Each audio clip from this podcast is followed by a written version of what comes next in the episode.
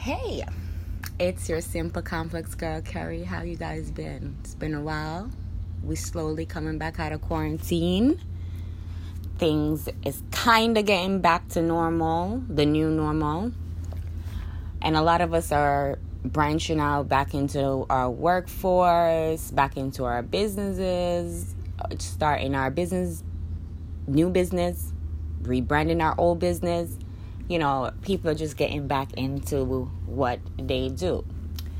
During this time, a lot of us um, will tend to be scared, will tend to be procrastinating, will tend to hesitate on jumping out there because I know a lot of us right now are scared to take risks because of how things are set up.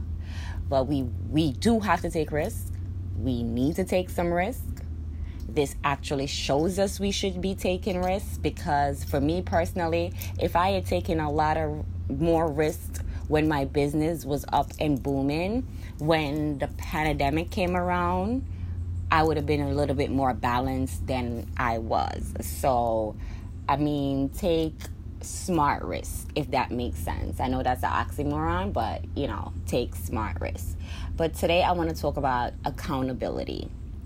I want to talk about holding ourselves accountable and having a group of friends or the people around you that are going to hold you accountable for the things that you're trying to achieve or for the fuck ups that you create in life. So that is what I want to start off back with. I want to kick off my new season out of quarantine with accountability.